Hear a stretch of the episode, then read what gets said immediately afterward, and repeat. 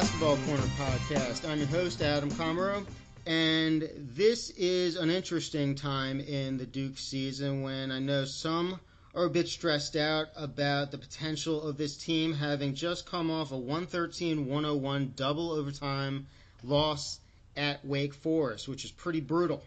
We are going to get into it.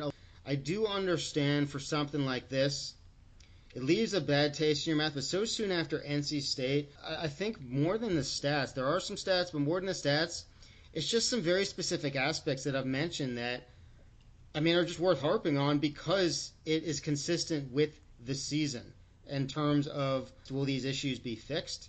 I don't know because this is stuff I've been talking about all season. It just kind of reared its ugly head against Wake Forest, sometimes more than we've seen versus uh, some of the weaker teams that Duke has played, even though Wake should have been one of those teams that you could consider weak. But let's get into it. So I am joined by Greg for this episode, same as last time. Greg, thanks for joining me. It's uh, it's got to be a tough pill to swallow for Duke players, for fans, and just for everyone. I'll start off real quick by just kind of giving one uh, Coach K quote that he said, and just tell me what, what your honest response is to it. So, quote, we didn't play like we practiced. We played young. We've played really good basketball, but we didn't tonight. So, how do you feel about that? Well, first of all, thank you for having me back. It's great to be here. And I heard that quote too in his press conference. It honest, it's a, it's a, it's, it, it makes me feel better in a way because I actually don't have the doom and gloom that I think a lot of Duke fans have over this game. They're young, you know. The, this this sort of team is going to lay a couple of eggs, right? And they've done it a few times here, and where they are in the season sort of makes it sort of, I don't know, sort of strange. If this if this game happens in November, you know, you sort of shake it off as like sort of um, as growing pains. And I believe he said something like, "We're 28 games in, we shouldn't we shouldn't really do that anymore. I, I mean, I think these are the kind of things that you need uh, when you're growing. Uh, do we need five of them? No, but uh, but um, I'm not ready to give up on this team as of yet. How did you feel about that quote? I didn't like it. Um, I feel like it takes away all accountability from the from what happened during those uh, non was it 79 seconds that I think most people will remember, and I understand why they will remember them. And the 79 seconds I'm talking about are after after Matthew Hurt made a free throw to put Duke up nine. It all went wrong. It all went wrong, and that's what people rem- will remember. I'll get into the specifics of exactly that time range and, and why it happened or how it happened, but I think that is what will stick in the minds of many. The same way that Jay Williams, the Miracle Minute, the same way that were traded against North Carolina just a few weeks ago. The end of the games, that is that is what matters most, and basically the result matters most. But there's a lot that happened during the game, which I felt could have been do- been done differently strategically.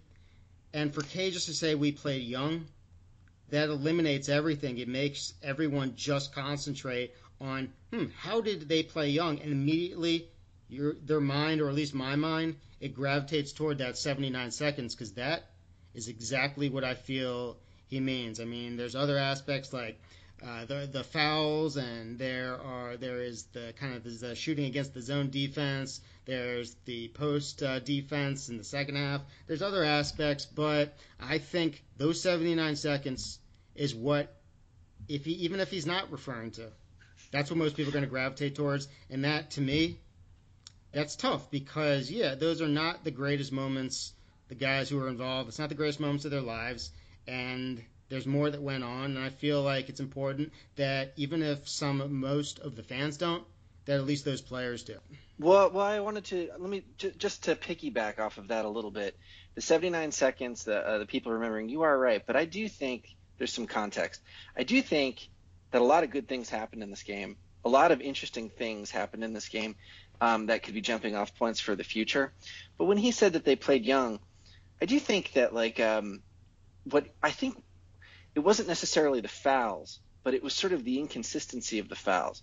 uh, and I'm not really talking about officiating here. I'm talking about when Duke chose to foul or when Duke committed fouls and when they didn't. I believe he mentioned in the press conference, you know, they were foul crazy in the first half, right? And then, um, you know, they, they played a little bit more disciplined in the second half. They played defense without fouling. Krzyzewski preaches that all the time.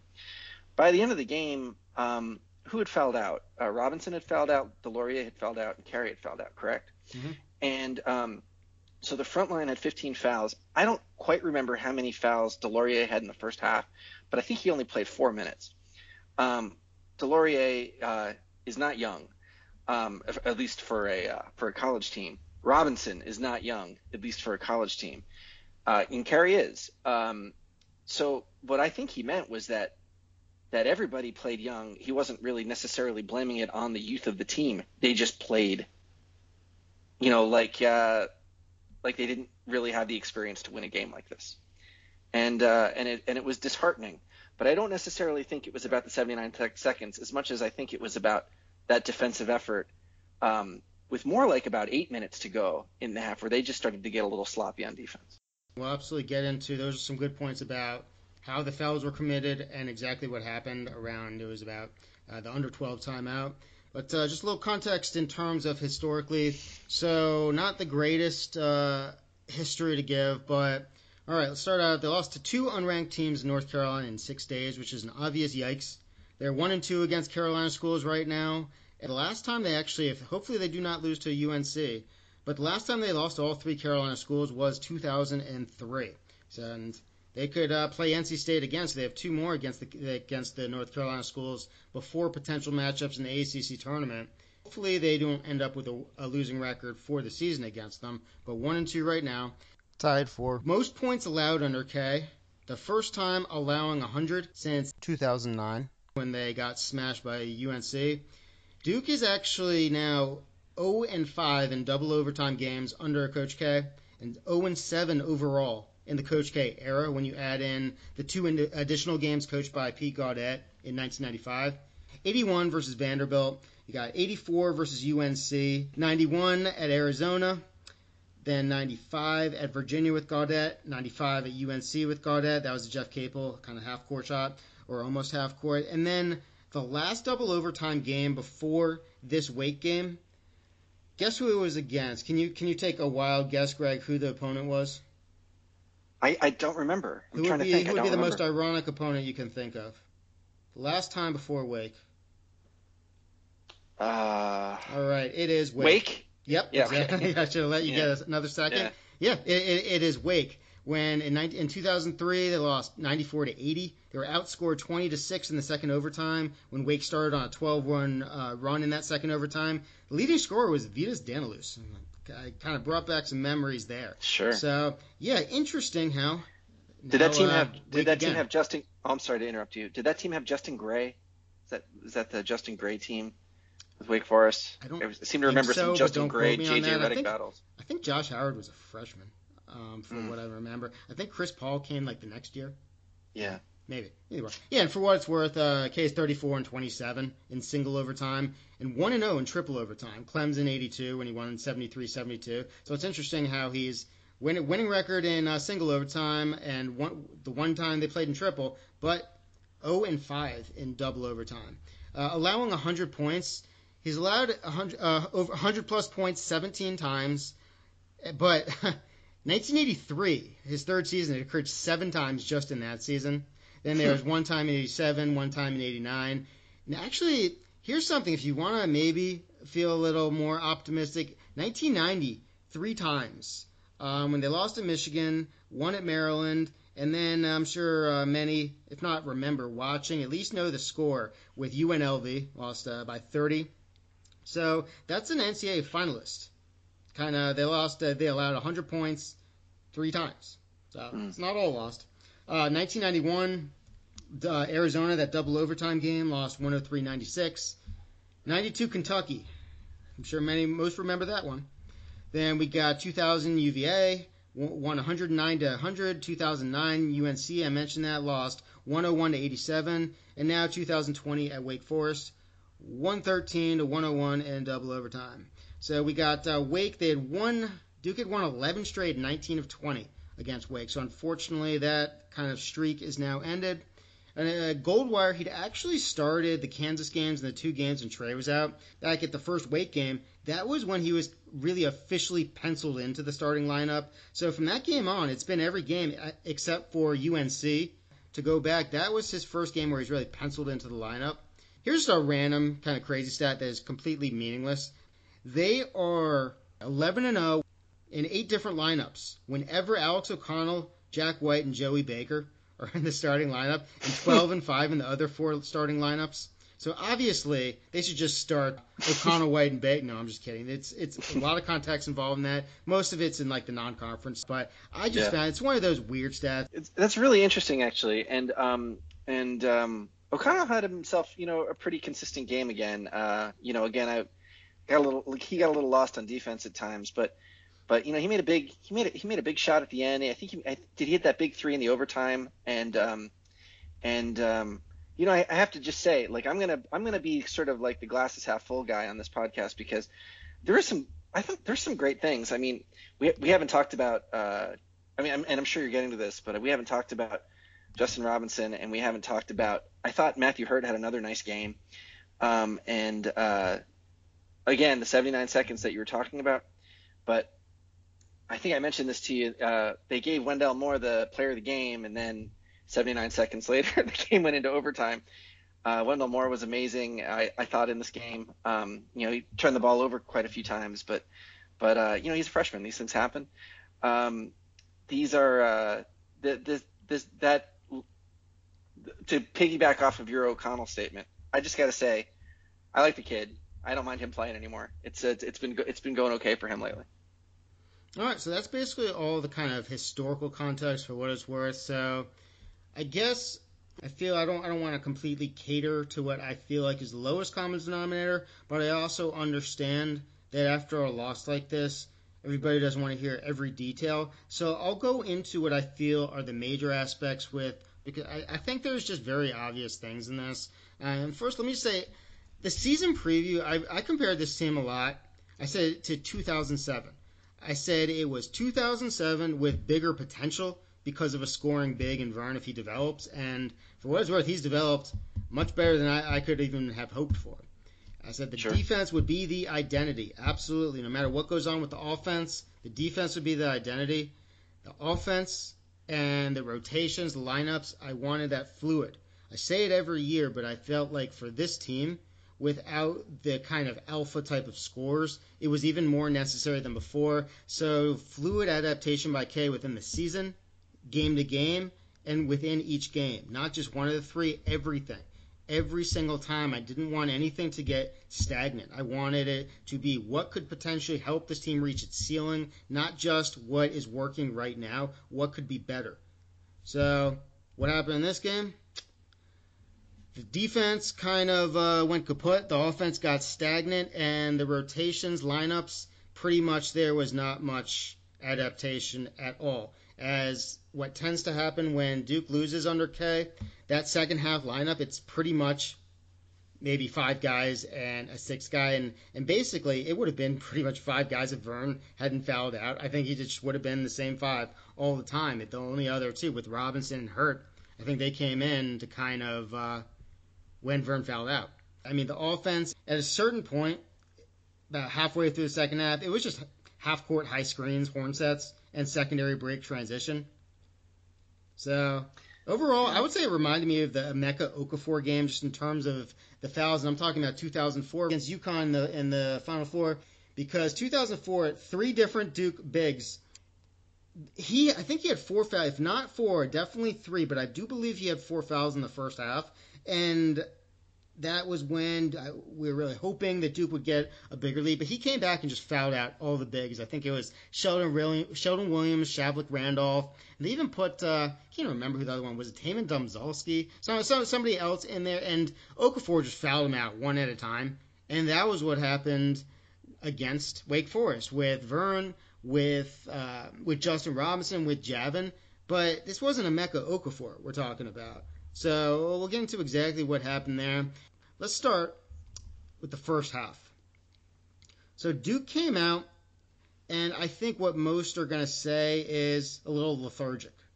Wake, came out pretty intense. Duke was lethargic, so you can kind of compare that to NC State. So you're going to get the usual. They didn't want enough. Why aren't they coming out intense? I think that's what K means in terms of you got to come out really with your mind right every single time. What really frustrated them was Wake's zone. They only scored on five of 23 possessions in the first half. They righted the ship in the second half, but just five of 23 possessions in the first half. And to be honest, Wake just really started out on fire. How did you how did you feel? What was your reaction to Duke just immediately falling behind? Well, I liked the lineup that they had out there, and um, and that's a uh, that's the that's the group that I want to start starting this game. I did think that they came out aggressive, but like you said, they had a little, you know, the for whatever reason, I, and I suppose with younger teams this happens the zone always takes um, a few minutes to get used to because even though it's a zone, everybody's zone is a little bit different, and it always and it's always it just always seems like it confuses Duke. Um, you, you know, for as as long as a half, or at least for seven minutes, or at least until they can get something going on their own defensively. And in the first half of uh, of the game yesterday, like you said, they were playing they, their defense they weren't they weren't starting anything from their defense. They were fouling, and um, and putting Wake Forest on the line. I don't remember the free throw disparity, um, but uh, uh, but it was a huge difference between the first half and the second half. Um, Wake Forest was playing the same defense in the second half. I don't really think they changed. I think just like I said, Duke was able to. Um, I guess at the end of the first half, actually, as as well, they uh, they were able to uh, it, it, it just it just it just seemed like an obstacle that they were able to get over. But for whatever reason, the, you know, throw a zone at Duke, and for five minutes they're gonna look they're they're gonna look a little foolish. I will say uh, the two games which they faced a lot of zone, Cal and uh, Syracuse, they actually did really well. Um, Cal was pretty much Vern at the nail, the free throw line, just doing his thing, and Cal was just not. They're just not very talented. Hopefully they can get better, but bottom line, they are not a very talented team. So Vern was just able to physically dominate them. And Syracuse, there was just constant movement. There was a lot of action, and that's how to beat a zone. You cannot just stand still. You can't just chuck threes. You got to move. You got to anticipate. You got to be ready for it. And that's what they did well against Syracuse, and that's what they did not do well against Wake Forest. Not nearly enough movement, and that's what the zone wants you. They want you to just kind of get stagnant. It forces you to pass. There's not going to be that isolation, which unfortunately Duke relies a little bit too much on this season. So they were forcing Duke to beat them from outside, and Duke wasn't really able to make plays to get the ball inside the arc. That's the thing against Syracuse. That's what Syracuse wants you to do. Duke didn't shoot really any much, many threes at all against Syracuse because they were doing whatever it took to get the ball inside the arc. In terms, they did put. Of, I'm sorry. Well, I was just gonna say, in terms of you mentioned the fouls. Here, here's the thing about the fouls that I found frustrating. Even watching, like right away, I could say like, this is just unnecessary. It it was more of the reaching. It was like if oh, somebody's yeah. going to foul a shooter, that's one thing.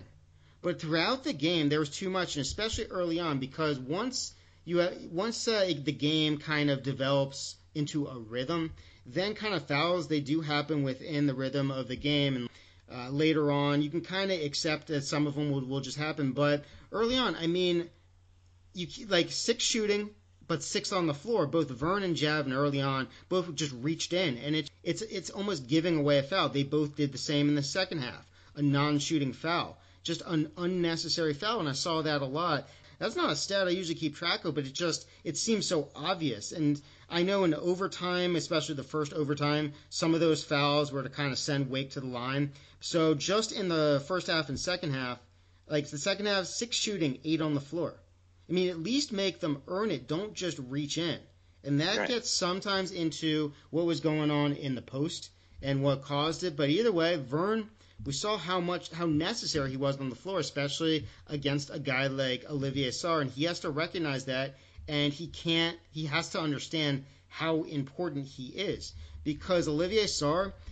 I talked about how Vern he's done well recently against uh, some of the bigs he's faced. Olivier Sarr, I, to be honest, I if he can stay out of foul trouble, he should be one of the more dominant players in the ACC. He has a lot more bulk than a lot of the other guys. He's really versatile. He can go he can go left, he can go right, he can go either direction. And so Vern hasn't faced anyone with Olivier Sarr his his type of skill set in a while. And even Vern, which is unfortunate on his birthday actually, he said he wasn't he wasn't physical enough, and he took the blame for that. The blame for the game shouldn't be on him, but at the same time, as much as Tre, they kind of Tre's the leader. They play through him. They play like him. They they want to have that blue collar mentality.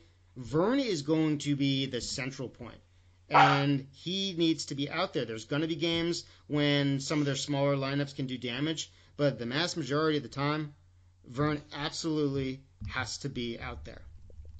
Well, that's actually something I was going to mention to you because uh, Sarr was the difference with with uh, with Carey, and certainly the big difference between Wake Forest's zone and Syracuse's zone. Um, if memory serves, in the Syracuse game, while we did handle their zone better than we did Wake's, Syracuse still did get out to an early lead. I think Duke took the uh, I think it was a 21 to 14 lead actually, but I think Duke took the the lead by the half and then never looked back.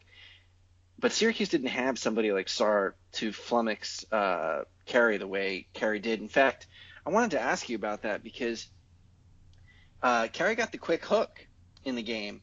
Uh, he didn't have um, he didn't he I, I, believe he only had one foul at the time, and usually he stays in with one foul. But he got a quick early hook, and uh, Nate James went over and, uh, and, and and was like not in his face or anything like that, but was definitely talking to him, uh, definitely coaching him uh, which is when uh, Justin Robinson was getting his minutes. And I wanted to ask you about that because in the in the post game press conference, um, Krzyzewski, in his opening statement, he was not prompted by a reporter.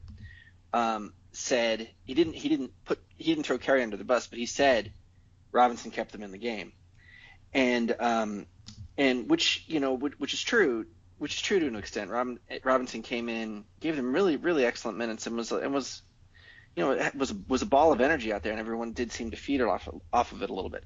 However, there was no follow up question. There was no, well, what did you see in Robinson this week in practice? What, like, was uh, you know, usually he he's, he'll say something like, you know, so and so had a great great practice, and I knew that they were going to, you know, you know, give us good minutes in the game.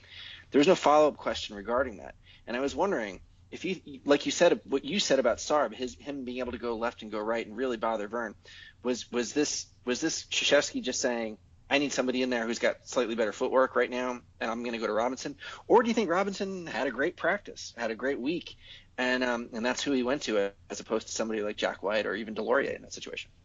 I think Javin was struggling, and I think they just needed a, a kind of a jump start. They needed energy. Well, I always said like I only devote about like, five to ten minutes to like actual like trend stats last time. I went the ones I did give. I think they were important, and one I focused on was Duke's lack of turning teams over recently at all, especially live ball. And the same thing occurred against Wake Forest. They weren't turning them over. When the offense isn't exactly too creative and they're not turning teams over, they need something to really give a jump start. And that's what Justin Robinson was able to do with a couple of those blocks. He, he was able to get Duke out in transition. And as the game went on, it became clearer and clearer that's how Duke was going to score the majority of their points. There needs to be those uh, kind of plan B options because the half court just wasn't working well. Bottom line, it wasn't working well, so they needed to have another option. And I always say, like you, you have to get those bonus points by, based on it could be threes. It could be uh, second chance points. It could be transition. It could be free throws. It has to be something. Robinson was able to get them some help in transition. So I think that's where his biggest impact came. And once they got running, I mean, as many young teams do, as many experienced teams do, once they just get that little bolt of energy, it can go a long way. So I thought that was Robinson's biggest impact there. In terms of uh, giving Vern trouble, Vern did pick up the foul against him, but at the same time, it wasn't Vern who who Sarr was scoring against, because one of the most wild possessions of the game, uh, wild stats of the game, out of 25 points that Sarr scored, 23 of them were with Vern off the court. He scored two points the entire game with Vern on the court, so he wasn't scoring against Vern. Kind of like Vern against uh, some of the shot blockers he went against, he got them in foul trouble, so it was never even a matchup really. And that's what Sarr was able to do to Vern, just basically just beat the other guys who were in there, so he didn't even have to worry about Vern because he wasn't doing much actually against Vern. One thing I thought was big in terms of what Wake added from the last time in the ACC preview, I actually said Chaundee Brown, who missed the first game versus Duke, I said he probably, from what I'd seen of him, had the best opportunity to make a huge jump and be Wake's kind of alpha. And I thought he could be a 20 a game type of player. A lot of talent in that guy. Did not play uh, in the first matchup against Duke. I thought that had a big impact. Absolutely huge impact against Duke. And uh, I think Olivier Sarr got in foul trouble in that game. And so basically, what Duke was able to do is just concentrate the entire game plan on Childress. So Childress obviously had a huge impact on this game as we'll get into. But yeah, I mean, Sarr, when, when you think about 23 of 25 points with Vern on off the court, he needed to be on there. Just had to be well, on I there. Suppose, I suppose the, one of the things that flummox, what I mean by flummoxed him is actually Sarr defending Carey. Mm-hmm. Um, you, you know, Carey, you know, Carey always gets his points, but uh, but he, but Sarr was a difficult thing for for Carey to contend with. That's for sure. Uh, Sarr got a few blocks on him, nice, really clean blocks as well, and um, and uh, man, uh, I was impressed with him. I really was. Uh, as uh, but anyway, you were gonna transition to to uh, to Childress. To really the major effect on this game happened about halfway through the second half. So I think before we get into that, which is obviously the more painful parts of the game, let's just focus a little bit more on individual players. And uh, let's start with Justin Robinson because in his second biggest minutes, um, was, he gave a spark similar to Pittsburgh 2018. It really reminded me of his performance against uh, Pittsburgh 2018. To me, it looks a lot like Tayshaun Prince out there. I mean, he really has that same type of look to him in terms of those batwing uh, length, length arms. And it was great. I mean, it, the impact was also similar to another guy who made a big impact against a Pitt team. That was Jordan Goldwire last season. That was the first game I think many consider the Louisville game where he really broke out, but it was actually Pitt. Pitt was just like Wake, where Duke came out just a little bit flat, and they needed something to spark the team, and Goldwire did exactly that. He gave Duke a spark against Pitt, and I think that's what led K to believe he could trust Goldwire and play him against uh, Louisville, and pro- perhaps provide another spark, which he did. So Justin Robinson, I mean, the blocks I talked about, the offensive rebound, it almost reminded me a bit of uh, the Brian Zoubek kind of grab the offensive rebound, kick out for three.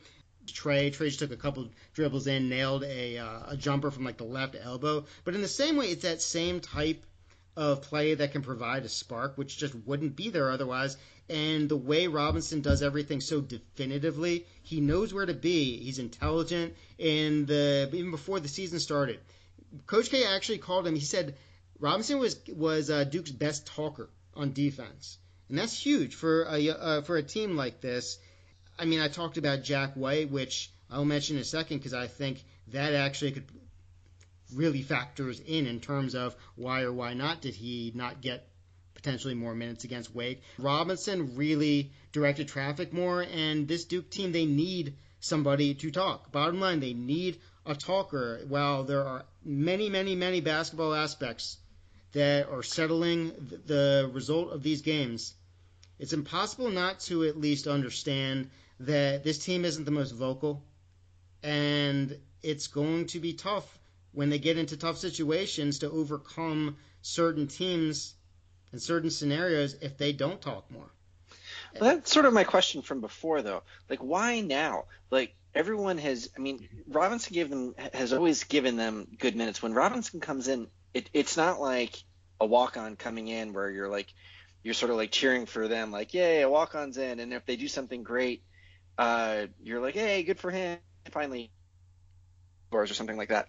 When Robinson plays, he you know he wants it, he wants the ball, he, and he's confident with it. He seems like a player when he comes when he came into the game, he seemed like he, he had the body language of a player that's in the rotation with regular with regularity. And not only that, his teammates used him as if they played with him often. I mean, I obviously they play with him in practice, but that's that's different. But he seemed to fit right in, like uh, like like to what it is they were doing. Uh, they ran the pick and roll with him, I think twice in a row. Uh, one successfully, one not successfully, but still, I think he got fouled. Uh, I think he got fouled on, on on one of them. And my question is, like, uh, this was my question from before, is like, if this is there, like, why, why didn't, why didn't, you know, why didn't we need the spark against Louisville or NC State? I mean, it, I mean, I mean, what was it about the Wake Forest game where Krzyzewski went to him not only just in the game, but so early in the game. I'm, I'm very interested to know if, if it was just a particularly bad week for some people at practice or for just a particularly good week for Robinson. Um, I would say that some some of it had to do with foul trouble, some of it had to do with energy, some of it had to do with just not getting knowing that you have a player who'd be caught who wouldn't be caught out of position. And Robinson provides all those characteristics what he does is give a set floor instead of the ceiling. The ceiling is where Duke could absolutely rise to bigger or as big as the potential as they can. But at least like Robinson, he kind of steadies the troops. So I think he hasn't gotten more time. I mean, some of it could actually be just because he's in school a lot. He doesn't even practice, or he gets to practices late sometimes. And I'm not saying he's not kind of up to up to par on what the team is doing he's been with the team four years, so it's not like this is all brand new stuff. Even though the system does change a bit each season, I, I just think uh, chemistry is important. But if he's as good a talker on defense as K says, it is worth wondering. So I, I can say like his offense isn't exactly big time uh, outside of his movement. But to get a guy who moves within the system, who freelances, who doesn't just stand there when there was way too much of that going on, I think that was big because Javin can do that at times. But his hands can at times also be unreliable. So you got Robinson who's who's, who's cutting to lane very definitively, who can uh, just create mismatches ter- with his length on defense.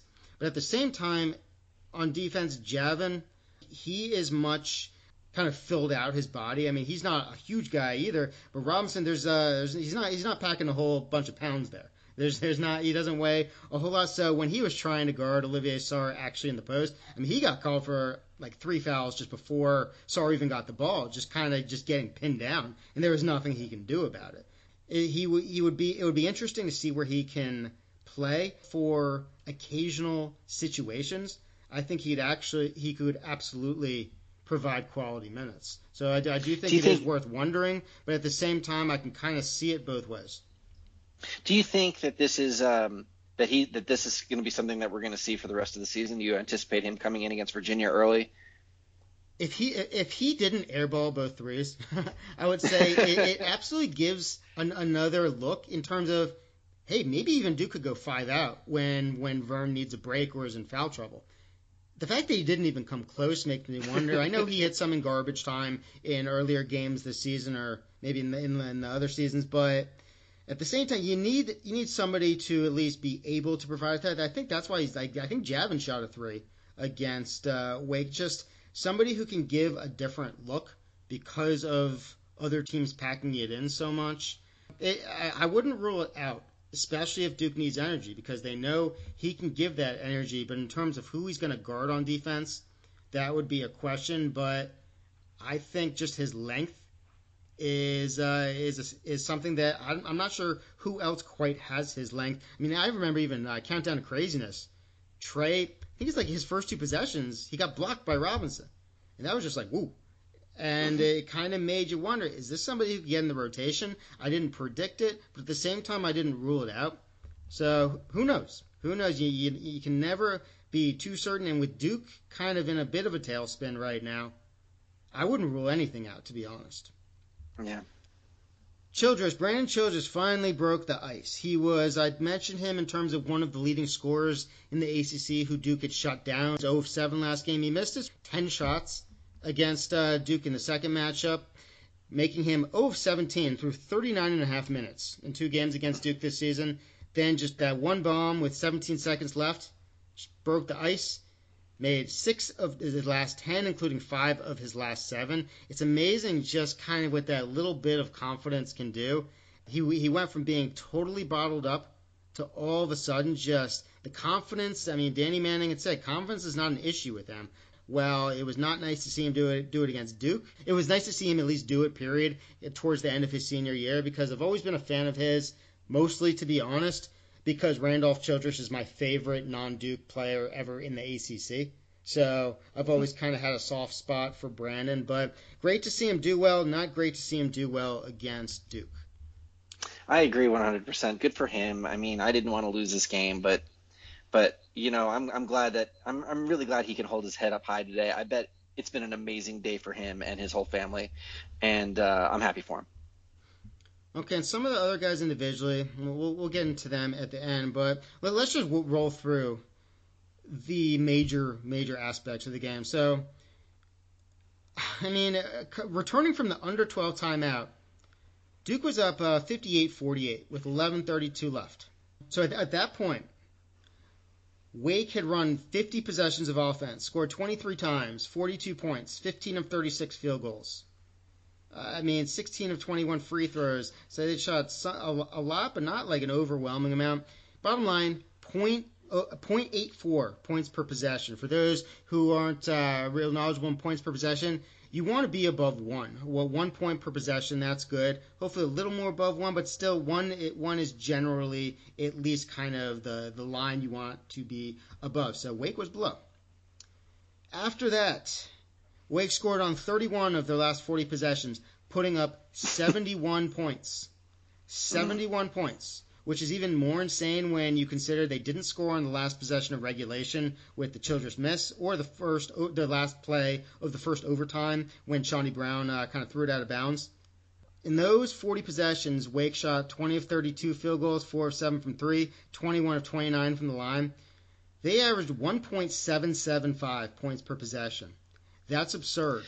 Like, that is absolutely yeah. absurd. So, whatever anybody thinks about Duke's offense, that wasn't the key for the game. That their the key was their defense. Sometimes the offense and defense can work together symbiotically, but at the same time, the defense was atrocious. And it helped that Wake kind of got on that run, especially when Childress broke the ice. I mean, that kind of gave a pick me up to the other Wake players. But at the same time, it's just it, it's on a you can't you can't give I mean that's way beyond just a run. I mean that's a long time. I mean that the under 12 timeout that's uh it's, it's over 20 minutes right right there. So that's an entire half of just destroying. The biggest point that needs to be kind of gone over is the post defense. So Matthew Hurt once once once Vern was in foul trouble and especially when he, he fouled out, Matthew Hurt played the five on defense. How did you feel about that? I did not feel good about it. How did you feel about it? it makes no sense. It makes yeah. no sense. I mean, Matthew Hurt, it wasn't just against the five. He was getting abused all over the place. He was.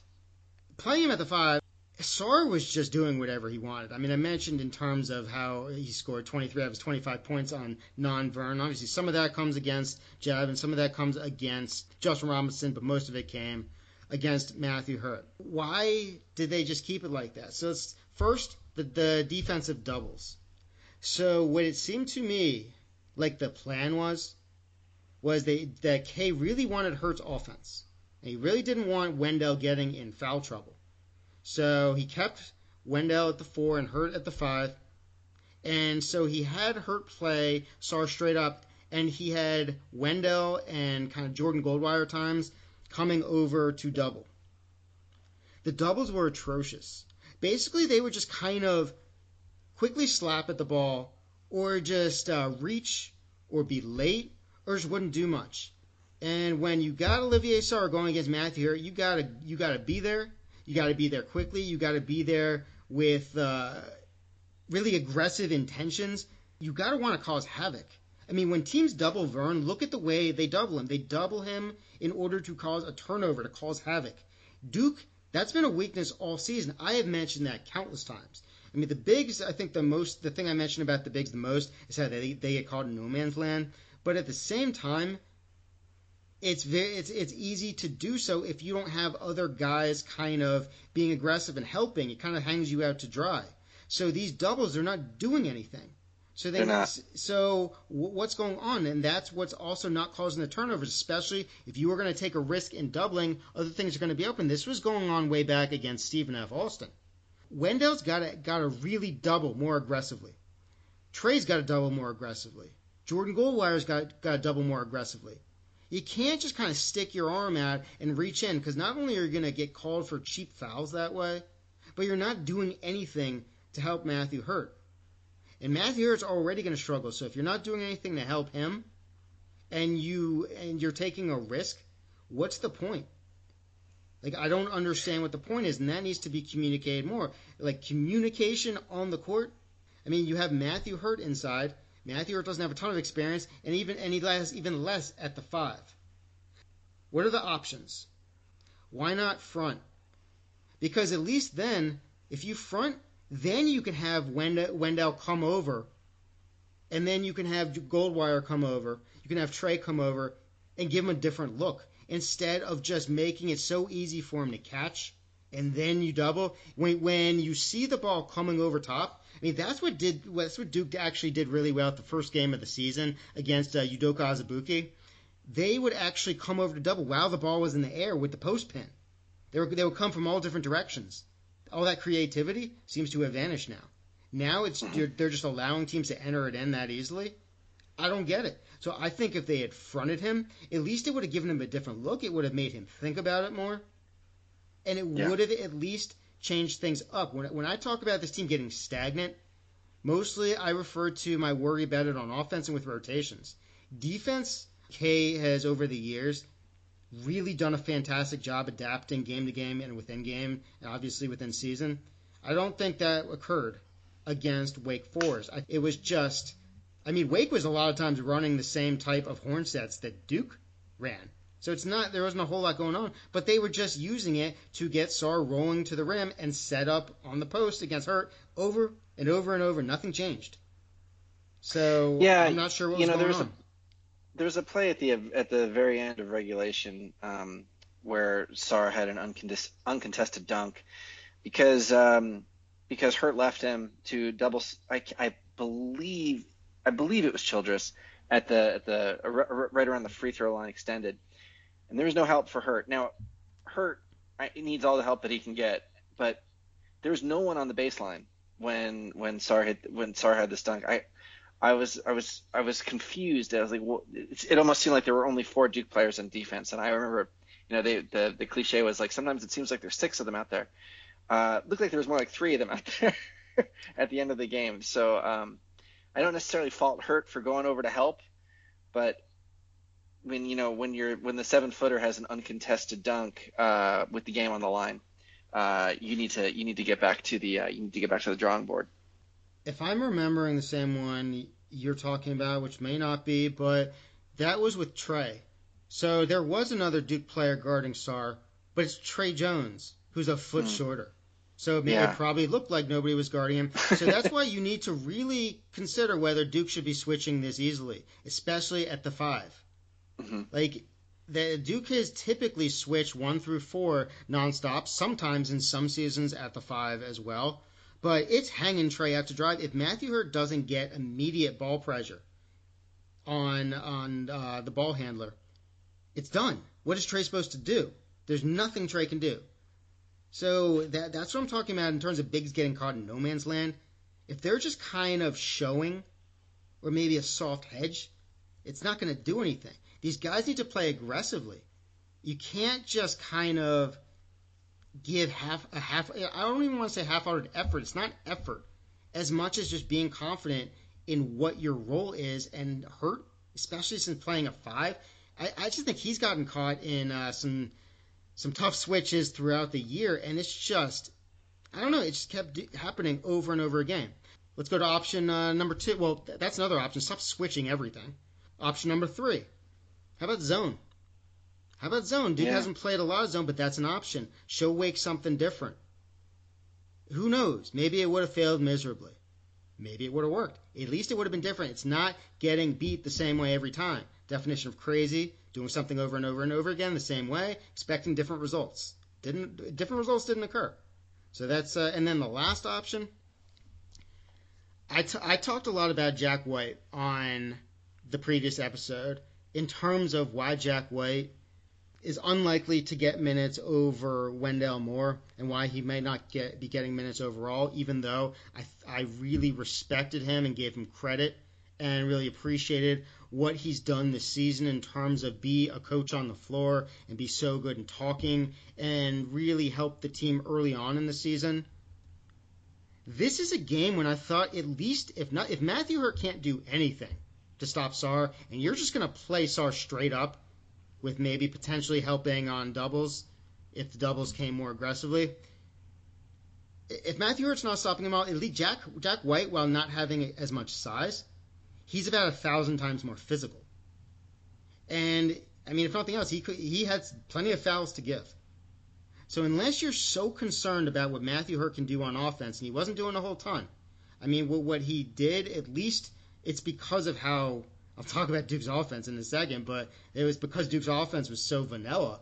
That probably is why Hurt was out there because at least he can kind of, with his height, just kind of step back and hit his own shot and occasionally take it off the bounce. Jack White is not able to do that. I still would always prioritize, or not always, but especially in this game, prioritize the defense. And I thought Jack White, if nothing else, could have been physical. And I think the bottom line is the point I'm making overall.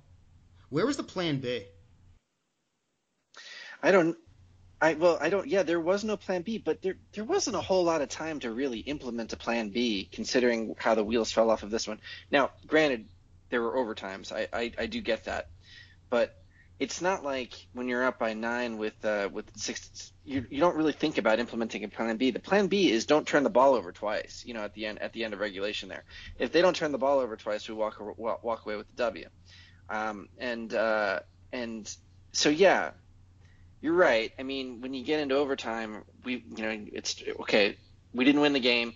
We're going to go into overtime here, and we've got five minutes to play solid. Yes, implement your plan B. I agree, and I don't know what that plan B was, or if they, or, or, or if they, or if they even had one, or why Jack White wasn't involved in it when three when the three frontline players fouled out. But, but all this to say, Tre Jordan, don't turn the ball over with the game on the line uh, in, in, less than 20 seconds, and we're out, and we're and we're you know on to Virginia. That's absolutely true.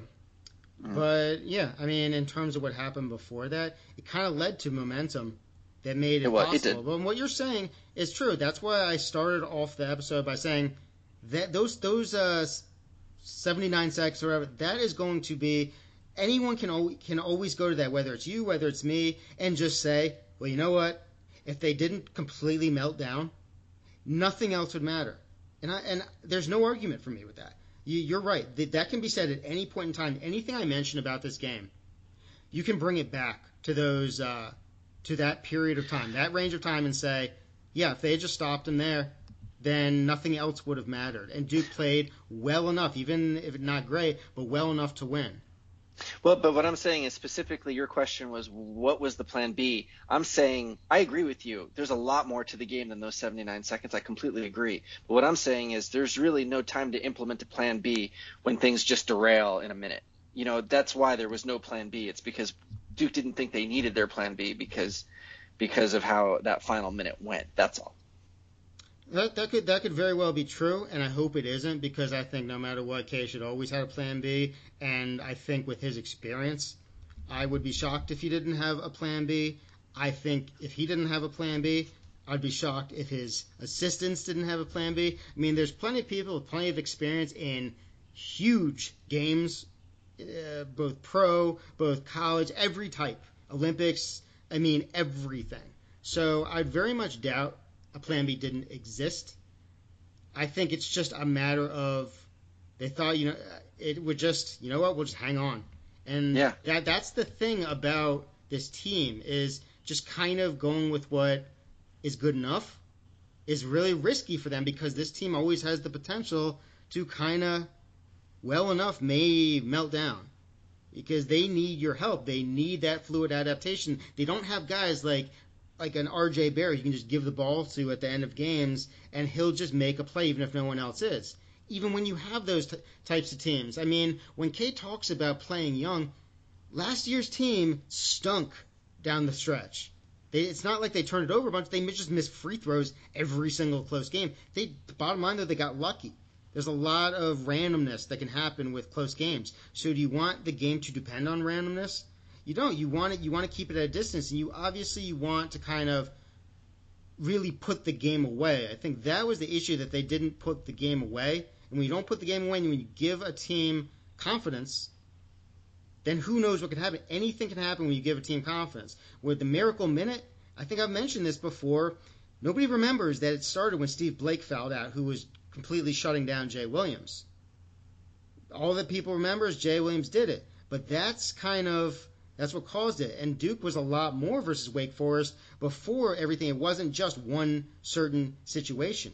I, I mentioned the points per possession. That was a lot of possessions that came before that final minute. But at, at the same time, I don't know with, with the what with what Sarr was doing, just dominating. It gave him confidence. It gave him the ability to kind of get on a run. What also gave him that ability is now Duke's offense because you look at around that same time I mentioned the under 11, uh, or I'm sorry, under 12 timeout. Duke was rolling on offense, especially Cassius Stanley. Cassius Stanley he made a, a bunch of big. Here we go, like 1459 dished off to Wendell. And Cassius isn't great at making plays for others, so I thought that was big of him. Even though Wendell was wide open underneath, I think Cassius can be a bit one dimensional. So I really love the fact that he created for Wendell at the rim. Then, I mean, just right here, his tip on defense over two dudes. He grabbed a rebound on defense over two over two guys, um, and then reverses the process by dunking home Vern's miss from Tre's feed in transition. Cassius's rebound, he tipped to Vern for the rebound. Then he dunked home Vern's miss from Tre's feed in transition. Huge, huge kind of excitement type of play. Get, gets everyone amped. Another ridiculous defensive rebound at 13.05. Step back at 11.50, which he really hasn't done much of off the bounce outside of kind of floaters going to the rim. So Cassius was going nuts. Yeah. What what happened the rest of the game on offense with Cassius? There was one play when I, he tried to go full court, uh, missed missed a kind of a runner in transition. Then he missed a, a three off Tre's feed once. That was it. So you're having a guy that's really taking over, really providing energy, and he just stops existing at that point. He was still doing his usual on defense, locking down. I mean, he, no, he was. I mean, he was amazing, except for one uh, Chaundee Brown uh, runner, I believe. I mean, Cassius was just fantastic. But on offense, it's almost like they stopped realizing he existed. And it was just that kind of, as I mentioned before, that secondary break, which guys just kind of have their assignments. And Cassius's assignment in that situation is usually go to the corner, which isn't the most exciting assignment. I mean, they stopped running everything. Everything. It was basically just horn sets with Tre going ISO, Wendell rolling to the rim, and Hurt popping out on repeat. Rinse, repeat every single time. Nothing changed ever. And when they scored, a lot, most of it was in transition. I mean, their transition was impressive. Uh, 23 possessions in the game, 36 points, 11 of 14 uh, shooting, and the half court was better. They weren't relying so much until down the stretch, and that's when it became completely one dimensional. And they were money from the free throw line. That also kept them in the game. I think they were 31 out of 34. If I mean, you can't you can't ask for much, but you can't ask for really any better than that. And uh, that kept them in the game. Now I know that that Wake, uh, I, I, think Wake, I think Wake was like 38 out of 50, um, which is also excellent. But you tell me that Duke's going to hit 31 out of 34 free throws, I'm going to say we're going to win that game. Yeah, that's what I said last time. Like the Duke's free throw shooting, it's kind of on and off, and I can't really yeah. base it on anything. I like can't it's, either. It's not. It's not pressure. It's not like. I, I mean, Vern is a bit up and down, but the rest of the guys, it's kind of. I think that mo- one of the most fascinating things about Wendell Moore and what I think I do a lot of draft stuff. What I think uh, bodes well for his future or what people might think of his potential is the fact that with guys that don't shoot real well from outside from the perimeter, and his motion, it's it's never the motion that I focus on too much. It's the fact that it changes all the time. Whatever mm-hmm. you do, you want it consistent. And his uh, his motion and release is far from that. His elbow uh, gets in a lot, or I'm sorry, his elbow flails out. So, and it just looks different every time. But his free throws, that's money. So when you look at a guy like that, when whenever somebody who shoots free throws well is struggling from outside, I think it gives you hope for a young guy that he can really develop into a better perimeter shooter, even if not great. It's when guys struggle from the free throw line as well. That's when it's just this guy is not too great a shooter. But Wendell hit 14 of 15 from the line, really consistent, and just pro- provided absolutely huge impact. I mean, especially when you think about some of these random plays that Duke was able to score on down the stretch. It wasn't based on like what you would consider quality basketball. It's Tre um, going down the lane, losing the ball, and and Wendell just picking up the loose ball, scoring at the rim and one. It's Tre kind of throwing up a desperation heave as the shot clock is about to expire. Matthew Hurt catching it in the air, putting it in and one. These are not plays which you you would say are drawn up in the book or are repeatable. Right. These are just random things. I mean, and some of the fouls that they were getting they were getting the calls on, and that is not to say. I mean, there were some fouls which went Wake's way, which uh, there there were some interesting ones. But bottom line, I don't think there was too many fouls that went kind of to the point of how is that being called? I mean, Javin had uh, one where it's just like, why is this a foul? Uh, I think Vern, his fifth foul was not great. And I mean, yeah, I mean, I guess with him, with the fifth foul, I mean, considering how important he is, that should be more of a point to make. But at the same time, I mentioned before how with me, I guess everyone else, like each foul kind of is its own world. With me, though, it, it frustrates me to see guys just give away fouls early on. And I wouldn't say they deserve fouls later because of it. But at the same time, like, you got to understand how important you are and not commit those early fouls because you don't want to leave it up to in the ref's hands. Yeah. I thought uh, Wendell was was mostly great as usual on defense, except for what I talked about in terms of the doubling. I think Wendell he kind of he he wasn't as definitive as he needs to be in terms of doubling. I think that's going to be the biggest defensive thing I take out of this. Obviously, who was playing the five and what was going on with that with Sarr. I mean, Sarr scored the mass majority of their points until Childress got hot, and he, and even then, a lot of it was free throws. Mm-hmm. Yeah, I mean, when when you have the offense getting stagnant, when it, it kind of drains you of energy, and that can affect the defense. So I feel like there is a symbiotic nature to it. I think it did. One thing affected the other, and that's why a guy like Justin Robinson came in and had that big impact. When, when he came in, Duke immediately went on like an 11 3 run, and, and it looked good. I mean, with the under 12 timeout, everything looked pretty much good. All right, so it's time to get to that those 70 seconds. Let's uh, start off with you, Greg. Um, were you were you almost ready to turn the TV off, expect not turn TV off, but kind of drink a victory beer or kind of drink a victory chocolate milk or water, whatever you drink uh, when Duke wins? There, there's no doubt. It, and um, and I wouldn't be that way against a different opponent, and that and I hate to to be disrespectful to Wake Forest because they're completely deserving of winning. If it was a uh, if it was um, you know Kansas or uh, or one of the upper echelon teams, I would not uh, be lighting up my victory cigar. But I, I but I said to myself, we're up we're up uh, we're up this we're at Wake Forest. We seem to have things under control. We also weathered a storm. You know what I mean? Like we like we took the blow. We the fact that it was tied at halftime was baffling to me. And um, after how how well or I think Wake took a 12 point lead in the first half, and the fact that we got it all back before the second half, and then took our own 12 point lead, so we had outscored them, you know, by 24, um, you know, and um, and seemed like all right, we had spotted them 12 points, but now this is this is this is who Duke is, and this is who Wake is. So yes, the long answer to your question is I was lighting the victory cigar. I didn't obviously stop watching, but I. Uh, but um, I had no I had no doubt that uh, that Duke was going to be able to, to to pull this through. I was wrong. I mean, bottom line, Wake is what it is. Like it's, yeah. I don't think it's disrespectful. Just kind of call it out as it is. Wake is not a good team this season. Yeah. And I think what have they lost like three games in a row, maybe four games in a row. Like they are who they are. So yeah. well, you can give them credit for the win. I don't know how like it's tough, man, because I mean, all it was was, was a couple minutes. You never you never know. It wasn't like I mean, UNC's meltdown was like a slow burn. I mean, UN because UNC lost. I mean, they missed free throw after free throw. You can kind of feel it coming. It's almost the same mm-hmm. way as like the the Austin Rivers game. You can kind of you can kind of feel it coming. It was almost uh, inevitable. It almost seemed like at times. This just happened all of a sudden. All right, so and let's let's discuss why don't teams press Duke more? I think to, I think for me, I think it's reputation almost because I think many just assume Duke. Hey, they're they're, they're good. They're they're they have the ball handlers. They got Tre, and they got uh, Wendell Moore. They got Cassius. They got Jordan Goldwire. They're, they're almost playing with uh, four types of guards who can handle the ball without actually exactly looking right. deeper. And it ain't like that because Tre's really the only one who seems to be able to consistently handle pressure. I discussed this way, way back in Georgetown.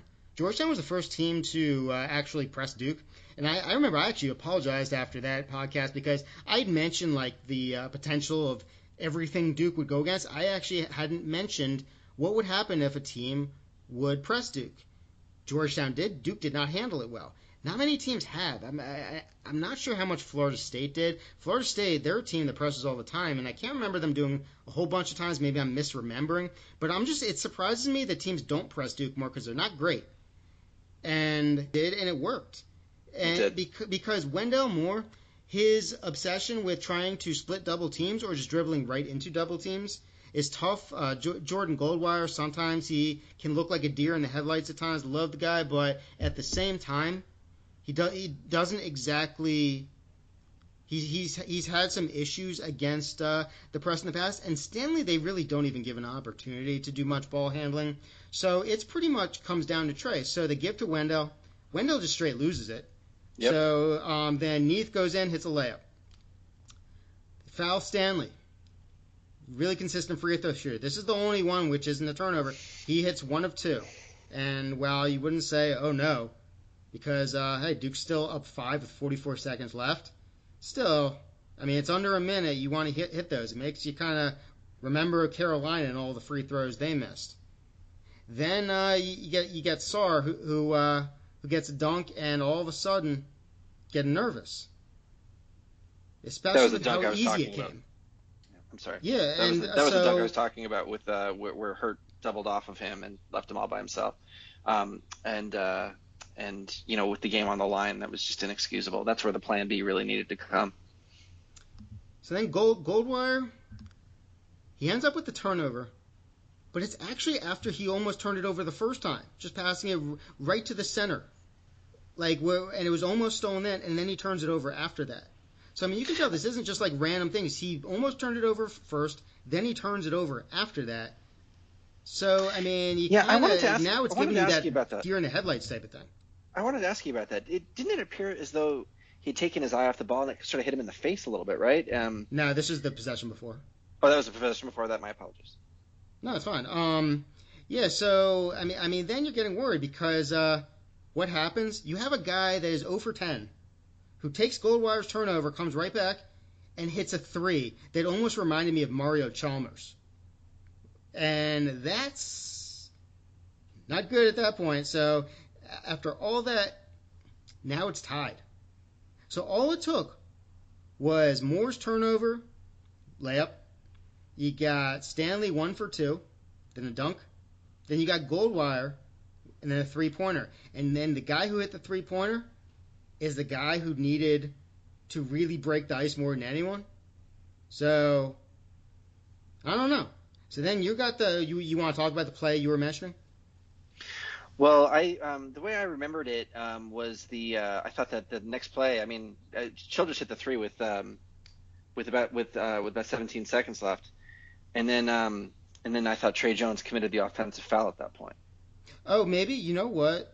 I th- Okay, you were right about about Goldwire. Yep, you know what? I apologize because Cassius. Yeah, it was Cassius to Goldwire, and Goldwire did take his eye off. You're absolutely right. I apologize. And that's what happened, right? That, that's okay. That's what that's what happened, right? It kind of hit him in the face, right? He took his eye off the ball for a second. That's what led to the turnover, right? Is am I remembering that correctly? Yeah, you're absolutely remembering that right, uh, Yeah. exactly correctly, and uh, and and that's where you can kind of become that Monday morning quarterback, which is never never a good thing. Where you watch that play again with Cassius dribbling down, and you see Matthew Hurt just streaking to the rim with literally no one around him. Mm-hmm. You're thinking, oh, Cassius, just give it to him, dunk, so kind of a celebratory dunk, game over.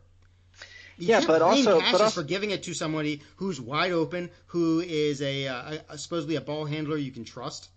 So I don't know. I mean, I can't blame him for that. But at the same time, watching Hurt, nobody around him, it's it's it's a bit tough. But again, no blame for Cassius. Agreed, but I'll echo what Krzyzewski said in the post-game press conference, and I don't know if he was referring to that play or if he was referring to the Wendell Moore uh, play. Um, Tre needs to have the ball in these situations. Tre needs to have the ball. So Yeah, and uh, I I mean Tre needs to get the ball. I think that's the Yeah. bottom line. You can say everyone else needs to give him the ball. He needs to get it. He needs to demand it. Because this is a team that needs him to take control, to really grab the bull by the horns. I mean, even something as small as uh, something I saw, I don't know if anyone else did. Probably not. Maybe it wasn't a big deal. Maybe it's just something I'm I kind of focused on a little too much, but I think it matters. When Cassius, uh, when he missed that first free throw, do you remember what happened? no, What happened was everybody thought it, w- it was a one and one, so they Oh, grabbed the rebound. Everyone started to go, and Tre kind of he, st- he stopped and he was like, "No, no, it's it's it's good." But everybody shouldn't think it's a it's a uh, it's a one and one. Tre Tre needs to call that out beforehand. I don't care about what Wake Wake wants them to think. Wake's playing mind games, so Tre needs to be a leader, tell everyone the situation, be that coach on the floor, and tell them nobody should not be quite sure and while that's possibly unfair to put that on Tre's shoulders, I don't know. I mean, you could say, uh, hey, LeBron, he's a great leader. J.R. Smith had no idea what was going on. I'm sure Yeah. uh, many remember that. So you can only control so much. And you know what? For all I know, Tre did tell him. Mhm. But it sure seemed like nobody knew. And I feel like it, it, if not necessary, it would be a really good thing for Tre, especially with guys, a lot of young guys, just kind of command the troops. So Sure. may, maybe they meant nothing, maybe they meant something, whatever. All right, so we get to uh, the Tre Jones offensive turnover, which I think at first glance, most thought that it was actually on Goldwire. I think the mass majority thought, even definitely the uh, broadcasters thought it was on Goldwire because Goldwire kind of turned in, looked like he just leveled the opponent. But then when you actually slow it down and watch it, they they showed a replay on, on a different angle. Tre actually uh, jerks the defender's arm, Yeah. so it, it was on Tre, which was kind of surprising because uh, I don't know, maybe it's all a blur from when I watched last night. But when I I was looking down the play by play today, I'm like, what? They called that on Tre? I thought that was on Goldwire. But no, it, it to me it looked like the right call. It did look like the right call, and I'm, uh, you know, in a way, I'm almost glad they made it because I would have hated hearing about how Duke gets all the calls. they, they didn't call that, you know, once again. So, um, Yeah, I mean, but it's it, tough it, was it, it was the right call. Yeah, it was absolutely the right call. It's a tough call to make in that situation, but you can't argue whether it was the right call by the books. It's just man, it, like just to give away that possession, that's tough. I mean, but it's like you have all. It's kind of like holding in football, where it can go any sort, any way. They can call a penalty anytime they want. And there is one one guy who, just a quick aside, uh, Wendell Moore. They could literally call a foul on him every time he drives. He's got to chill out with the shoulder, how He how how he really just kind of barrels his shoulder into guys, and it's not kind of secretive in any way. And once that everyone kind of starts knowing his game, they can make it more obvious. They can kind of sell it more and make it more uh, easy to call. He got a lot of free throws, and I would, I would say he deserved them. But at the same time, he relies way too much on getting the call without any attempt to actually convert on a lot of his drives. And often he's out of control, so he needs to kind of clean that up. Easier said than done. He's got he's got to watch out because Tre. There's little tricks of the trade. I mean, Tre, you can tell he's learned a lot from his brother. Some aspects of what he does that kind of he he has a really good kind of neck neck snap that he does, which can sell it pretty well. He tripped on, on a on a couple down the stretch where he got the call. Some of them could have gone either way, but at the same time, there's a lot of fouls called in this game. There's a lot Yeah. of free throw shot. It wasn't wasn't exactly uh, a dream to watch down the stretch. And when people say oh, there's so many fouls called one way or the other, a lot of it was just kind of extending the game in certain Sure. ways. Again, it's the early fouls in the game. Those are the ones that really caught my eye. But uh, yeah, I mean, I mean, once that happened in the, in the first overtime, it was just the entire thing was really secondary break, and uh, Wendell Moore kind of take took it took it coast to coast a couple times. It was really no sense of offense. It was Tre just going ISO whenever anything would happen, or Matthew Hurt trying something. There's nothing going on. There's no offense, and then Wake would just do whatever they wanted. Childress was on fire. Yeah, I mean, I mean, it was pretty brutal. I mean, Sarr was still going off, and the defense was melting down. I mean, a lot of it was free throws, a lot of it was putting in the refs' hands, and you just gotta you gotta trust the defense. And I don't think the defense could be trusted this game once Vernon Carey went out, and it changed the way Wake played in terms of playing around Sarr, in terms of basing their offense around Sarr. And Duke never made an adjustment. If they did, I wasn't. I'm not quite sure what that was because it wasn't exactly like. I mean, at least at NC State, there was aspects to it which I mentioned in terms of what they were doing in the first half, and then when Cassius came in, that shut it all down. Then it was just pretty much offensive rebounding in the second half.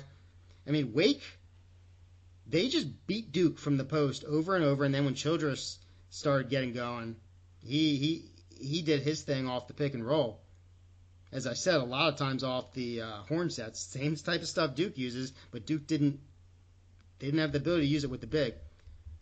So here's what I'm wondering: How come? I mean, you saw what uh, Wake did when Vern was in foul trouble. What did Wake do? They went at Vern, right? Yeah. Get him out. How come Duke didn't go at Sarr? Well, I mean, Sarr, Sarr's seven foot, uh, he was playing an amazing game, and he was he was he was getting uh, he was getting clean block after clean block. He was he was playing defense without fouling. Uh, it must be really intimidating to go in at somebody like that um, and uh, come away with a, an empty possession over and over and over again. I mean, you, the the right thing to do is to go at him. You're absolutely right, but at the same time, you know, it, it, has got to get frustrating because uh, the guy was really really difficult to uh, to uh, to get the call on because he was playing clean defense. I mean, he's very foul prone this season. Very, very foul prone. He's been foul prone his career. I mean, that's what I'm saying at the start about how if he could just stay on the court. I mean, he even even this game, 30 minutes, you, where he was dominating. Right. You're right, but but not in this game. Like you know, I mean, like you said earlier t- tonight, you got to take these things on a game to game basis. And tonight, I mean, he just played inspired defense. He really did. Yeah, I don't think they went at him enough. So I think there could be he did he did play well at the same time. I think Duke could have done more to make him uncomfortable. I just yeah. I don't think they really tried much to get him in foul trouble. I mean, run the pick and roll right at him. Right. I mean, there, there's many different there's many different aspects. I mean, Duke wasn't running anything, so it's tough to go at a player when basically it's just nonstop ISO. Right. I mean, unless you just want to kind of angle yourself. I mean, it's just it's very. I don't know. It was just all stagnant. All right. So the last thing I'll mention uh, in terms of the lineups. When you have certain guys, like when when Wake was playing their zone, you got one of the best uh, zone beaters in the country in Joey Baker. What do you get a minute? If if that, like not much at all. And I mean, like Jack White didn't get any time. This that, this is outside of the zone. Um, Jack White didn't get much time. Where'd O'Connell get a couple minutes? Mm-hmm. I mean, it's just that like basically they went 12 deep, and yet it got stagnant. Like that shouldn't happen. I mean, yeah, there were the three bigs who fouled out, but at the same time, I felt like this is the type of team that needs energy injected into them. It's tough to just see the same lineup over and over and over. At least put White in there. Maybe let's see what he can do. They they went 12 deep, but DeLaurier, White, and Baker combined for seven minutes. Yeah, so, I mean, Javin couldn't have played more. Javin, yeah, yeah. He, uh, he equaled his minutes in fouls. Yeah, I know it's um, crazy. Yeah, I, I, don't know. I just felt like by my whether it was rotations, whether it was trying di- different ways to defend the post, whether it was the offense trying to be effective in half court in any possible way besides just Tre and the horn sometimes with Vern and hopefully like I mean Wendell was pretty much all transition and and offensive rebound second chance. So it's about considering what's going to happen with the NCAA tournament there's going to be a game like this with a team that just hangs around and gets momentum. So are you just going to let them dictate? Because that can be what happens. Typically, it's one guy who gets hot, and then you don't make an adjustment. I mean, because yeah, it was Sarr who just kept on really keep it, keeping them in the game, leading them on a comeback, and then their dude Childress finally got it going. While Chaundee Brown, I think what what he does, especially in the first half, goes under the radar. And they have a couple guys doing uh, kind of contributing here and there. I mean, everyone against Hurt basically contributed whenever they were against Hurt. I mean, that's the thing with Matthew Hurt that it, I mean, seeing him against Wake was one of the more frustrating times because I always say he's situational, and I like the way he was aggressive against uh, against Virginia Tech, but at the same time, I made it very clear that was a good matchup, and I don't. I, I, I there's no guarantee for another one. So the Hurt defensive worry is not going away and I don't know what to do about that. The only other thing is, uh, the, here here's one other random random stat before I close it out because I think we've pretty much gone into everything that is necessary in terms of the ball handlers during that stretch. I think that yeah, there was just some freak things in terms of Goldwire taking his eye off the ball. I mean, what are you going to say? He needs to keep his eye on the ball. I'm pretty sure he understands that. I mean, with Wendell, that's been going on the whole season. I'm I would I would give Cassius a, more of an opportunity to at least handle the ball in that situation, not necessarily bring it up the court. It's a lot of times it's just Wendell initiating at that point and trying to make something happen. While Wendell can really contribute in many areas, as an initiator, it's still kind of hit and miss. So Cassius, even if he misses, I think it's just about what's going to be the worst that can happen. And Cassius, he may turn it over sometimes, but it's not going to. I think the turnover rate you don't have to worry about quite as much with Cassius. And I hate to say like just kind of lesser of two. I don't want to say evils, but with Cassius, I don't think there's as much potential for disaster. Uh, so I would, I would give Cassius, Cassius a little more opportunity. Other than that, I mean, yeah, you can just say get the ball in Tre's hands, but I think that's pretty obvious and guys need to understand that. And I think the main thing I said that's very clear is he's got to get the ball. He can't let the ball come to him. He's got to go get it. He's got to understand that. Vern's got to be on the court. He's got to understand that. He does. These are all very things that are blatantly obvious. These guys know it. It's not like, hey, you got to practice being on the court more. It's just, uh, yeah, just watch out for those silly fouls. Always say that Duke's three point rate is one of the most amazing things about this team. How teams like they don't even let them shoot threes against them. Their three best three point rates of the season have been 13.5%, 16.2%, and 18.3%. Oh, I'm sorry. There's also 17.4. Um, so 17.4 is North Carolina. I'll wipe that one out. so, but the other three, 13.5, 16.2, and 18.3. Those were against Stephen F. Austin, NC State, and Wake Forest. Interesting. That is yeah, interesting. It is very weird. Yeah. How, I mean, Stephen F. Austin, they only made two of ten from deep, mm-hmm. but you got these teams that barely even get an opportunity, and they're not like wide open when they shoot. They just have these games where they're just very efficient, even without shooting many. So it's odd. Yeah. And when Duke goes down, that seemed to be what happens a weird amount of time in terms of teams not shooting a lot and making a very high percentage. Like NC State, 8 for 13, Wake Forest, 6 of 11, Louisville, 7 of 14. I mean, like they're not allowing teams to shoot many and they're not wide open, like I said. It's just sometimes the basketball gods just, the shots go in. I don't know what to really say about that because they're not giving up high percentages on twos uh, extending out on, on threes and selling out for threes and allowing the twos. So it's I wouldn't say that Duke is really good split between th- uh, threes and twos in terms of how well they play defense. It's just one of those weird stats that I would say. Do you by any chance have their worst um, uh, th- three point percentage? Not uh, made, but uh, percentage of, of, shots handy. Their their their worst. Yeah, three point. I mean, I mean, some of these like I, I would say can be affected by garbage time with with sure. some of the games because like teams just chucking at the end. Like I'm looking through this uh, here, like Yeah, the two worst are Wofford and Colorado State. so Yeah, yeah. in terms of an actual competitive game, see even on this one, Syracuse they were just chucking at the end. Um, yeah, that's true. Yeah, going going through, whenever it's been any sort of close game. I mean, Virginia Tech had, had a somewhat high. Uh, yeah, they, they really haven't even given up like 30 versus any game that was somewhat Mhm. close. They're still not turning teams over. The turnover rate 12.6%, and it's I mean, it's a consistent thing now. As I said, the national turnover rate's 19%.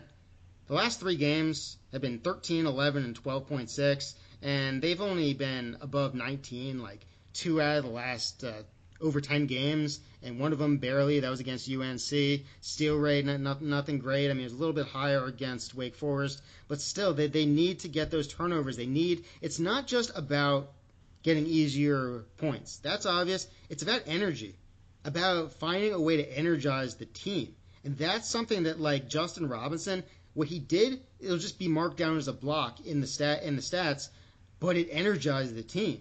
Just getting these guys out and running, that's huge, especially when they're running such a vanilla offense in half court. They need energy whenever they can get it. Second chance points. I mean, the offensive rebounding wasn't great. I mean, this is against a team that allows you, that turns it over, that gives up offensive rebounds. This is a team you're supposed to do it. The defensive efficiency, the two worst defensive efficiency this, of the season for Duke, are now Wake Forest and NC State. So let me ask you uh, the same question that I find horrible, and I would be I would be angry if anyone asked me. Do you think Duke has the ability to fix it, and do you think they will fix it? Well, here's what I'll say. Um, I just think that the uh, that you can learn a little bit more from this game than you can from the from the the NC State game, for instance. I think that that um, this can't happen again, and it won't happen again. And so, I like I said at the beginning of the cast, I, I actually gra- I actually take more positives out of this game uh, than I do negatives. Uh, like I said, there was a uh, there was a spark in, in Justin Robinson that Duke had found. Uh, Wendell played great. He's still a little bit out of control, but um, but but uh, you know I think he I think he is so focused on the defensive end. Um, Stanley on the defensive end. Uh, Carey stays out of foul trouble. You know uh, he, he's incredible. You know you know what he's capable of doing. And we and we know that Duke can win super close games. We know that Duke can play with anybody, and we also know that Duke knows that they can be had. And when you're aware of that, that you can be had, I think it can pay dividends in the long run. And I don't think that they necessarily thought that they were going to lose that game, and that's why they got sloppy. They are too well coached to have something like this happen again for the rest of the season. So I think they will fix it. Yes. I'm not. I'm not going to be recording. They're playing a Saturday Monday turnaround, Mhm. so I'm going to record after the Monday game. Mhm. What, do, what do you think? Uh, how do you think we'll be feeling? Is it going to be, oh no, We're gonna- we've totally um, let's bury our head in the ground, or hey, it everything wasn't all bad at Hope. No, we're going to win both of those games, and um, and I'm I'm actually I'm actually very confident that I I felt confident about the um, about the Virginia NC State games more so than actually the Wake Forest game.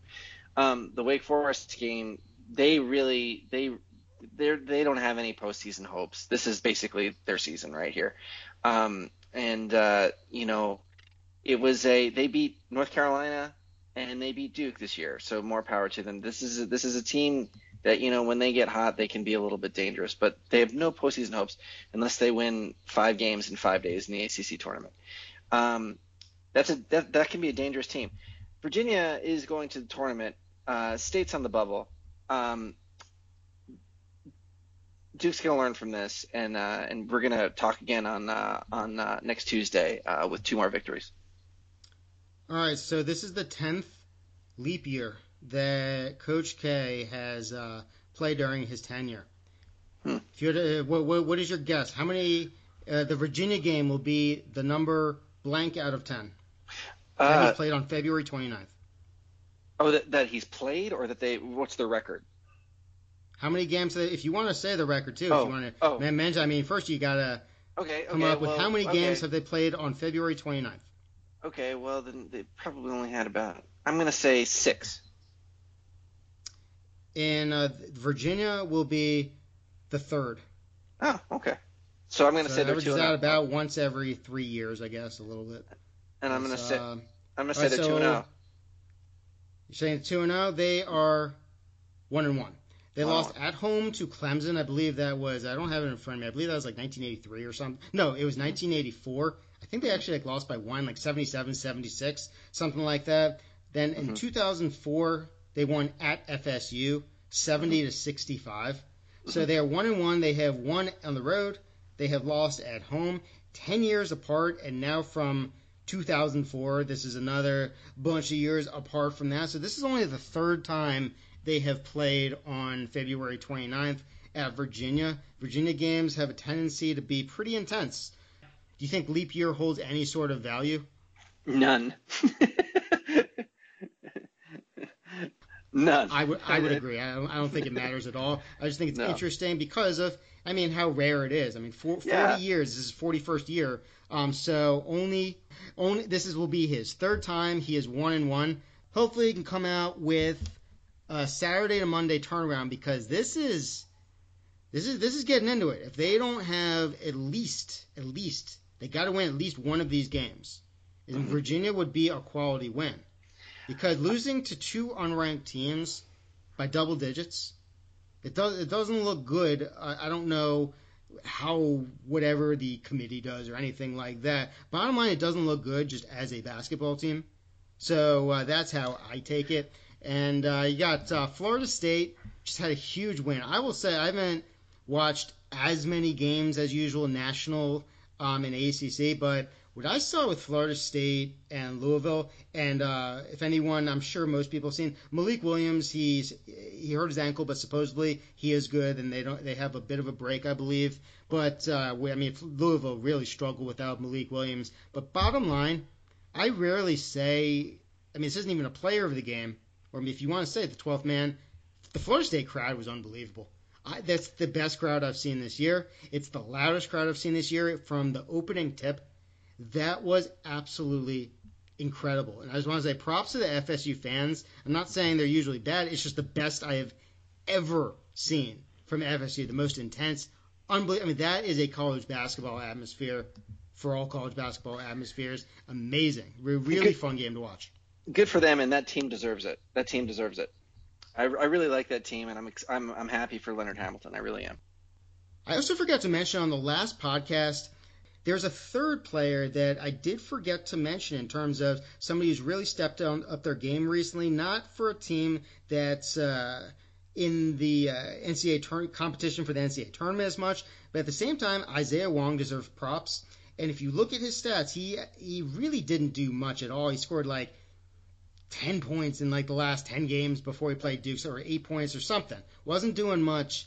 And then played Duke, 8 points, showed some potential. Since then, dude is balling out, averaging about 17 and a half points per game for Miami. He's been named ACC Player of the Week for a couple times. But I just wanted to make sure that I gave Isaiah Wong his due. Really bright future for Miami. I can't wait to see him next year.